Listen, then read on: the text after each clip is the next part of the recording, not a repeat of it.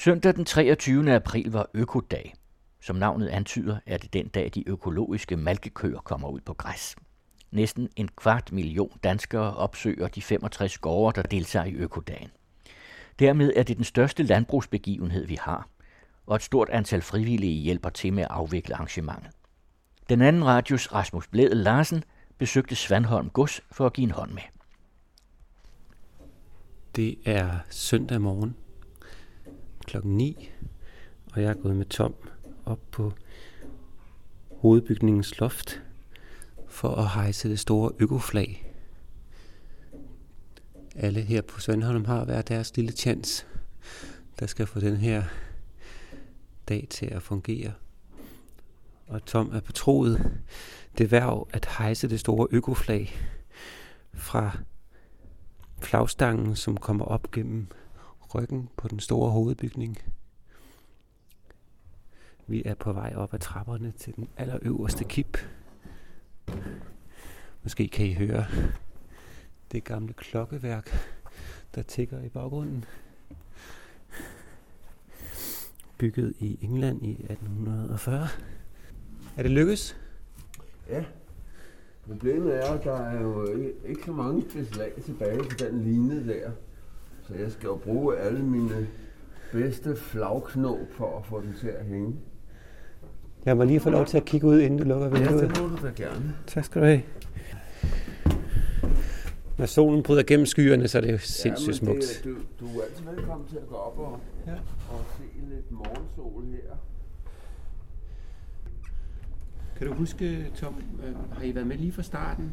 Eller Økodagen er jo øh, noget, som er udsprunget af det, der hedder køernes dag. Og øh, det er den dag, hvor alle økologiske brug øh, slipper køerne på græs. Og det er jo et spektakel uden lige at se køerne hoppe op og ned der, når de kommer ud. Og øh, det er noget, der trækker publikum.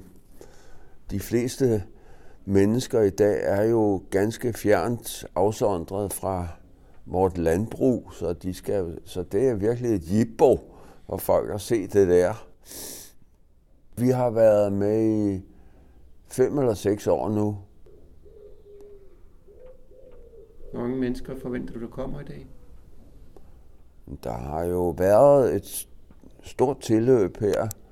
De sidste par år har der været cirka 5.000, som kommer, og det går meget hurtigt, og de, det er, det er sådan en, en hurtig omgang.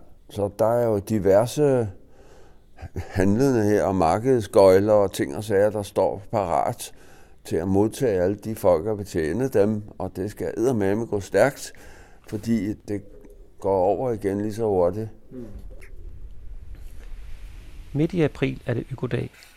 Den dag slipper de økologiske mælkeproducenter deres køer ud af stallen, og i de første minutter efter at stalddøren er slået op, og de mange måneder indenfor i båsene afløses af sol og vind og grønt græs, kvitterer køerne gerne for friheden med en lille dans. De hopper, spætter og kaster deres tunge yvere ud i trin, der egner sig fortrinligt til Facebook-opdateringer. Og vejene og markerne omkring de cirka 65 gårde, der deltager, er i timerne inden og efter udsat for trafikkaos af bibelske dimensioner. Men økodagen er mere end trafik og ko-selfies. Det er også et tydeligt bevis på, at det økologiske landbrug i Danmark har godt tag i forbrugerne. Cirka hver tredje liter mælk i danske køleskabe er økologisk, og andelen af køer, der kommer på græs, er steget markant i de senere år. Selvom det stadig er beskedent i forhold til, hvor mange køer, der må leve hele deres liv på de i loven krævede 6 kvadratmeter i en bås. Ifølge Arla er det kun ca. 50.000 af den halve million malkekøer, vi har i Danmark, der er økologiske og kommer på græs. Selvom Økodagen kun danser på sit 12. år, har arrangementet allerede etableret sig som den største landbrugsfest, vi har herhjemme. Sidste år deltog 237.000 mennesker, og dagen kræver stor organisatorisk kraftanstrengelse. Dels skal landmanden, hans familie og ansatte have tænkt både dagens program og sikkerheden godt igennem, men på mange gårde har økodagen udviklet sig til at være lidt af et minidyrskue med boder, aktiviteter og underholdning. Mange steder hjælper både det lokale foreningsliv og det lokale erhvervsliv til, og der er brug for en stor skare af frivillige til at afvikle arrangementet. Jeg havde meldt mig som frivillig på Svandholm Gods i Hornsherred. Godset har siden 1978 været ejet af et kollektiv, som i dag tæller ca. 120 voksne og børn. Landbruget har fra starten af været et vigtigt omdrejningspunkt for kollektivet, dels som selvforsyning til beboerne, men også i et lidt større samfundsperspektiv, hvor Svandholm fra sin start har været en vigtig drivkraft inden for den økologiske bevægelse. I dag driver kollektivet 420 hektar, fordelt på fire produktionsgrene, mark, skov og energi, stald og grøntsager. Jeg gik ned i stallen for at spørge produktionslederen Anders om dagligdagen i stallen, hvad økodagen betyder sådan rent fagligt for køernes trivsel og ydelse. Er det mest en forestilling til ære for de besøgende, eller Ja, men vi ville skulle gøre det på samme måde alligevel, selvom der ikke var gæster. Ja, fordi de skal vendes langsomt til det. En ko er jo 14 dage om at lære et nyt fodermiddel at kende og kan udnytte det. Den er, det er jo mikrobakterier i vommen, der ligesom gør det. Ikke? Og det tager 14 dage for at få opbygget de mikrobakterier, som der skal til at nedbryde frisk græs. Ikke? Så på den måde skal de starte stille og roligt op. Ellers så mister man alt øh, mælken i hvert fald. Øh, så de kommer så. tilbage og får noget ensilage i morgen aften? De får det foder, som du også kan se her, ikke? kommer der til at ligge til dem. Som om de ikke havde fået andet. Okay. Altså. De forskellige mælkeproducenter, har de hver deres egen menu? Ja, det kan man sige. Hver gang man tager et slet, ikke? hver gang man høster noget græs, så, øh, så laver man en analyse af det. Og hver evig eneste græsslet er forskellig sammensat. Men så har du det der computerprogram, hvor du laver foderplanen i, menuplanen, og den kan så sætte de forskellige analyser, og så se, hvor meget kan man så bruge af hver slet græs for eksempel, og hvad kan man bruge af høet, eller hvad kan man bruge så af kraftfoder det. Den kender alle helt eksakte data på de fodermidler, vi bruger, og så blander man altså ned til halve og kvarte kilo per ko øh, i præcision, ikke? Så det er meget nøje diæt. Altså, så du ved med stor sikkerhed, hvad hver ko får øh, af proteiner Nej. og fedt og kulhydrater? Eller? Jeg ved, hvad den har mulighed for. Ja. Om den så vælger at æde det, eller hvad den gør, det kan jeg jo ikke rigtig bestemme. Men de får så ens. Alle køerne får den samme blanding, til trods for, at de har forskellige behov, alt afhængig af, hvor de er i laktationen. Men det er en måde for at gøre det nemt, kan man sige. Ellers skulle man til at holde opdele, og så mm. fodre dem forskelligt.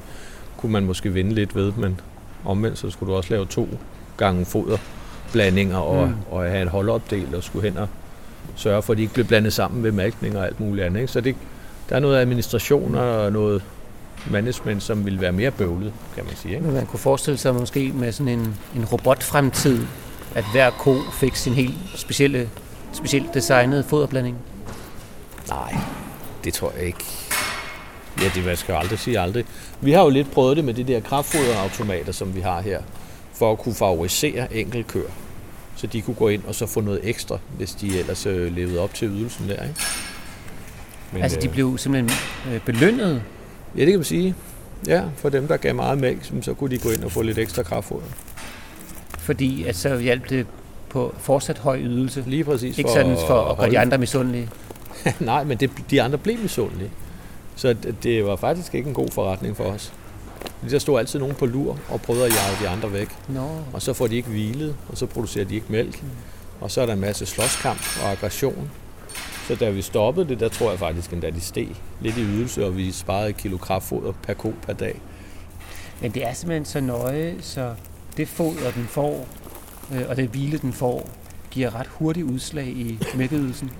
Helt sikkert. Ja, ja hvis vi lige, øh, som i, i morgen, når vi lukker køerne på græs, så forskubber vi hele deres dag. Og det, der kommer til at mangle et par hundrede liter i tanken de næste par dage der. Så det koster i mælketanken, at øh, køerne danser på græsset? Det, det gør det, ja. De første par dage. Det er helt sikkert. Stiger det så igen? Helt sikkert, ja, ja. Kommer det over staldydelsen, at de, når de er ude? Ja, jeg vil tænke, at de stiger lidt til et lidt højere niveau, end det de har nu. Til gengæld så er fodringen jo væsentligt billigere, når de selv spacerer ud af det græs, og mælken er den sundeste, man overhovedet kan få. Så, og alt er bedre ude på græs for en ko. Ikke? Mm. Og det er fint med halm og alt det der andet, men, men det er endnu bedre at være ude i, på en græsmark. Ikke? Så der skal, de, der skal de op og æde rigtig, rigtig meget af deres ration. i frisk græs. Altså noget, der svarer til måske 50 kilo eller sådan noget. Frisk græs skal de ud af. Men de skal stadigvæk fodres med de, De får resterende lidt, behov? øh, ja, ja, så får de lidt supplement Mm. herinde, ikke? Altså som er kraftfoder af en eller anden? Ja, korn og kraftfoder for mm. Mm. at få noget fedt i og sådan noget. Ja. Stivelse. Jeg har læst, at, der, det, at det, det bliver i hvert fald skrevet om i, i landbrugsmedierne, at folk eksperimenterer med forskellige urter og altså Nå, blandt ja. økologerne. Jo, jo, jo. Ja, det gør man jo. Altså, vi har da også urter i græsmarken, for eksempel. Øh, er det noget nyt, eller har I altid haft det? det har vi faktisk altid haft. I min tid, tror jeg, stort set, vi altid har haft det. Men jeg ved ikke, om der er noget ligesom evidensbaseret viden, der siger, at det er sundere. Man ved, at der er nogle eteriske olier eller et eller andet forskellige i nogle af de der øh, krydderurter, de kan tage ude i marken, og man ved, hvor gammel tid nogle af dem kan være gode i forhold til at forebygge nogle typer sygdomme. Men det er jo sådan med køer, at de ved selv, hvad de skal have, og hvad de har brug for. Så hvis koen er i ubalance, så hvis den har mulighed for at vælge mellem alt, så skal den nok finde det, som vil hjælpe på den dårlige mave, for eksempel, hvis det var det. Så derfor så, i stedet for en, en græsblanding, hvor der bare er to slags rejgræsser og, og noget kløver, jamen, så gælder det om at gøre det lidt mere mangfoldigt, så den selv har mulighed for at afsøge, øh, hvad den kunne have brug for. 120 malkekøer og 120 ungkøer. Og ungkøer, hvad betyder det? Unge dyr, unge dyr, ja. hvad betyder det? ja, det er jo unge dyr. Som endnu ikke har... Som Kælvede. endnu ikke er blevet til køer. Eller mange af dem er jo også stude af dem, der går her. Mm. Alle dem, der har horn, er jo stude. Man bliver til en ko, når man har kælvet, eller Ja, ja. og når man så har kælvet første gang, så går man ind i mælkerobotten, eller Så For- kommer man over i ko-siden, ikke? Ja. og så, er- så er man en malkeko. så er man en mælkeko. Og hvad giver sådan en uh, jersey-ko per dag? Lige nu er, er gennemsnittet op et sted mellem 20 og 21 liter per ko per dag. Og hvor meget foder spiser den? Ja, I kilo? de der rationer, de får nu her, det er omkring 40-50 kilo, lidt afhængig af, hvad det er for noget foder, vi har. Så et sted derimellem.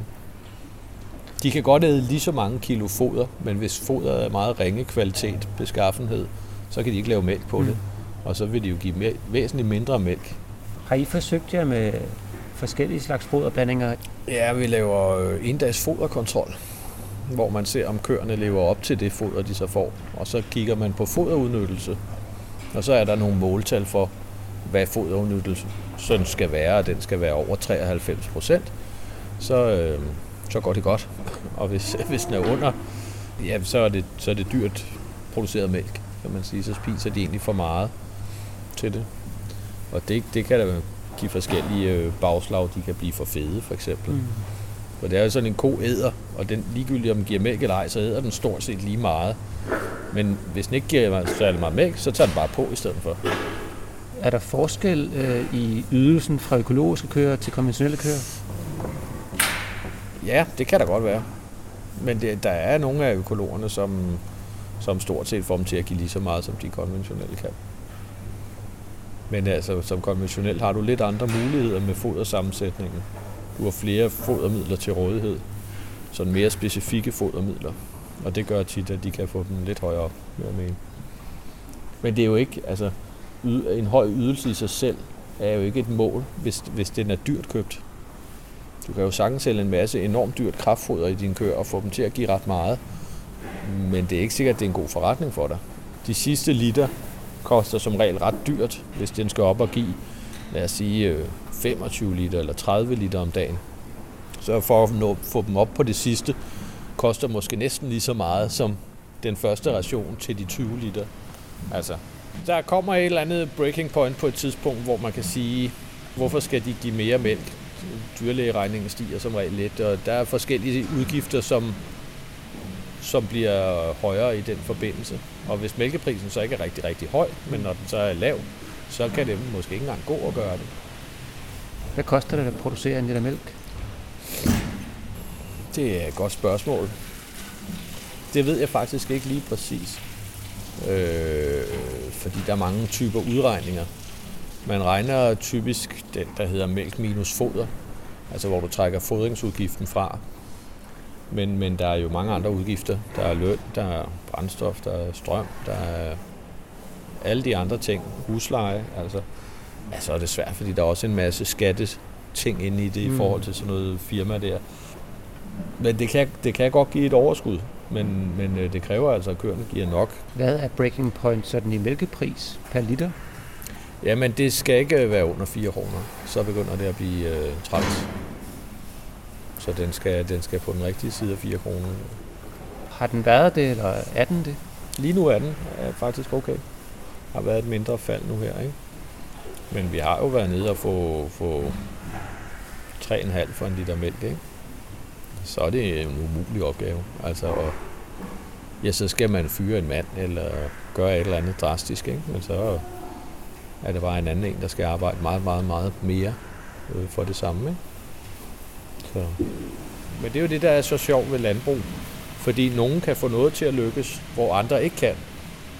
Altså, og hvad det er, der gør det, er jo svært at sige. Noget af management, noget af, af miljø, og noget af mange års avlsarbejde, og der er mange ting, der gør det, ikke? Hvad skal man være god til som mælkeproducent? Man skal være god til rigtig mange ting. Det er måske et af de mest alsidige jobs, tror jeg. Fordi at man skal, man skal kunne lidt af alting. Du skal være god til at passe på dine omkostninger. Du skal være god til at handle ting til de rigtige priser. Øh, og så skal du være i stand til at gøre dig umage, ligegyldigt hvilken proces i forbindelse med koens pasning, du er i gang i. Om det er en kældning, om det er kalvepasning, om det er malkning. Alting skal gøres til, til yderste perfektion, for at dine ting lykkes, for at de kan give det overskud, for at kalvene overlever, for at køerne giver det mælk, de skal, og ungdyrene tager nok på, så de ikke er for tynde til noget, eller for små, så man kommer for sent i gang med at inseminere på dem for eksempel. Koster det ekstra foderdage. Det er hele vejen igennem. Du skal passe på dine maskiner, så de ikke bryder sammen. Det koster penge, ikke? Så er det bedre at vedligeholde. Mm. Øhm, du skal træffe de rigtige investeringer. Købe det rigtige grej, der virker.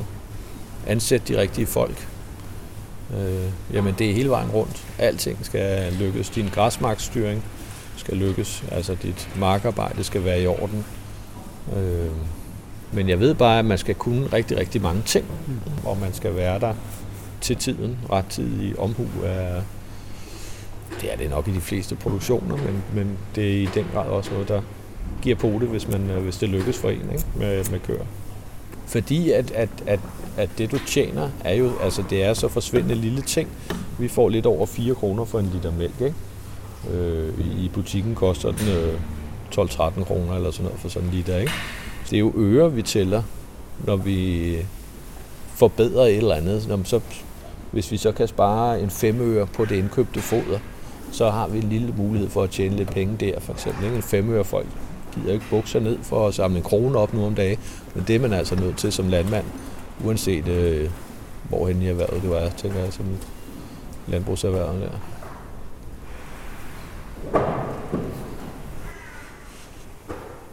Det har været nogle ekstra travle dage for Anders, som også har været oppe siden klokken 3 i nat, og som de besøgende begynder at ankomme i løbet af formiddagen, kan han skifte til civilt tøj og lade nogle af de andre kollektivister tage sig af formidlingen til gæsterne. Fra kaffe- og kageboden foran stallen, hvor jeg står, kan man se bilerne ankomme. Det er en kold og blæsende dag, og det ser ud til, at lidt færre kommer i år. Inden længe er efterspørgselen på kaffe og kage dog så stor, at man glemmer alt andet. 6 stykker kage skal jeg betale. Det er 6 gange, det er 120. Ja, det er kagen blevet sat ned? Nej, undskyld, det er, det er kage, det er 25. På grund af Svandholms størrelse og kollektiv opfindsomhed, er der mange tilbud, man kan benytte sig af både før og efter, at staldøren åbnes. Udover at gå en tur i godsets park og lege på legepladsen, er der træklatring i skoven, man kan møde en slagter og en akupunktør, man kan handle i en af de mange boder, høre live musik eller besøge gedefolden og kæle med de nuttede gedekid, som ifølge den lokale tradition har navne med et nyt forbogstav hvert år. Dette afholder dog ikke flertallet af gedekid fra at hedde noget for Harry Potter-bøgerne. Der er en, der hedder Hubert, og en, der hedder Helge, Hække, og en, der hedder Hermione, og Hermione ligesom Harry Potter. ja, og en, der hedder Hedvig. En Svend Holmer har iført sig et kokostyme og giver en såkaldt kokrammer, hvilket er meget populært blandt de yngre gæster. Nu er vi så tæt på, at der bliver talt ned. Tusinder af forventningsfulde voksne og børn strider med deres mobiltelefoner. Solen kigger gennem et hul i skyerne. Oppe ved landvejen kan man se lange køer og biler, der stadigvæk håber at nå frem. Tusinder af mennesker er parate. Det er sjovt at tænke på, overalt i Danmark i dette øjeblik står der omtrent en kvart million mennesker og venter på det her øjeblik.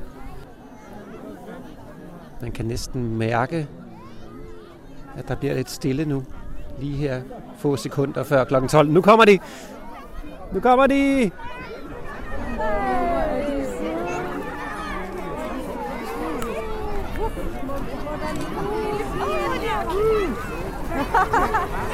Åh, hvor er det dejligt. Åh, hvor er det godt. Ja. Se den der. Ja, se. Juhu. Nå.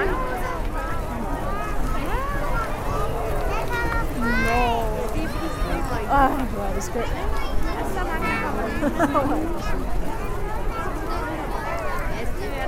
Hvor er de glade. Der bliver der også lukket på den anden side. Ja, det synes jeg.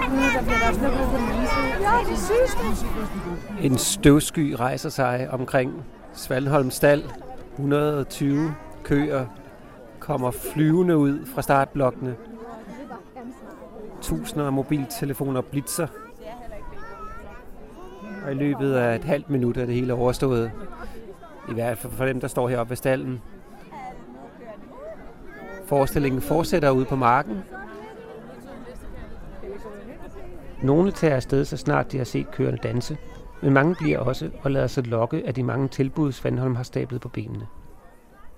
Jeg forsøger at få nogle børn i tale om, hvordan deres oplevelser har været, men måske ikke overraskende er det Svandholms egne børn, der gerne overtager mikrofonen.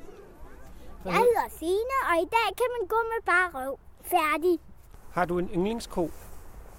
Okay, min yndlingsko, den kalder jeg for øhm, Justin Bieber, Hvorfor gør du det? fordi den er sjov og ligner Justin Bieber. Klokken 14 er dagens program forbi, og oprydningen begynder. Vinden ligger så lidt, og solen varmer foran køkkenet, hvor vi samles efter at boderne er pakket sammen. Sidste år havde Svanholm over 200.000 kroner i omsætning på de fire timer, og det er blevet besluttet, at vi skal fejre dagen med en smagsprøve på Svalholms nye øl, der netop er blevet lanceret i dag. På etiketten står der, Svanholm Fælles Øl er af typen belgisk dark ale, med smag fra karamelmalte, roen og veden, og ikke mindst fra de rigelige mængder knuste valnødder. Smag, som giver håb og næring til store visioner og tro på en lys, fossilfri fremtid. Nogle vil mene, at den har en kraftig eftersmag af kuldsejlede illusioner og knuste drømme, mens andre kun fornemmer et mindre snært af sentimentalitet over svundne tider. Svanholm Fælles Øl egner sig til alle danske kålsorter og er den bedste bajer overhovedet serveret til klid, kiks, dal og tofu. Mange oplever øget musikalitet efter indtagelse, og de fleste kan synge med på Kvindemin efter bare en lille tår. På Svanholm nyder vi den hovedsageligt i fællesskab. Det vil sig om sommeren rundt om bålet, som om vinteren i storkøkkenets varme. Svanholm Fællesøl skaber konsensus efter vores lange debatter og får selv de strammeste beslutningsforslag til at glide lettere ned.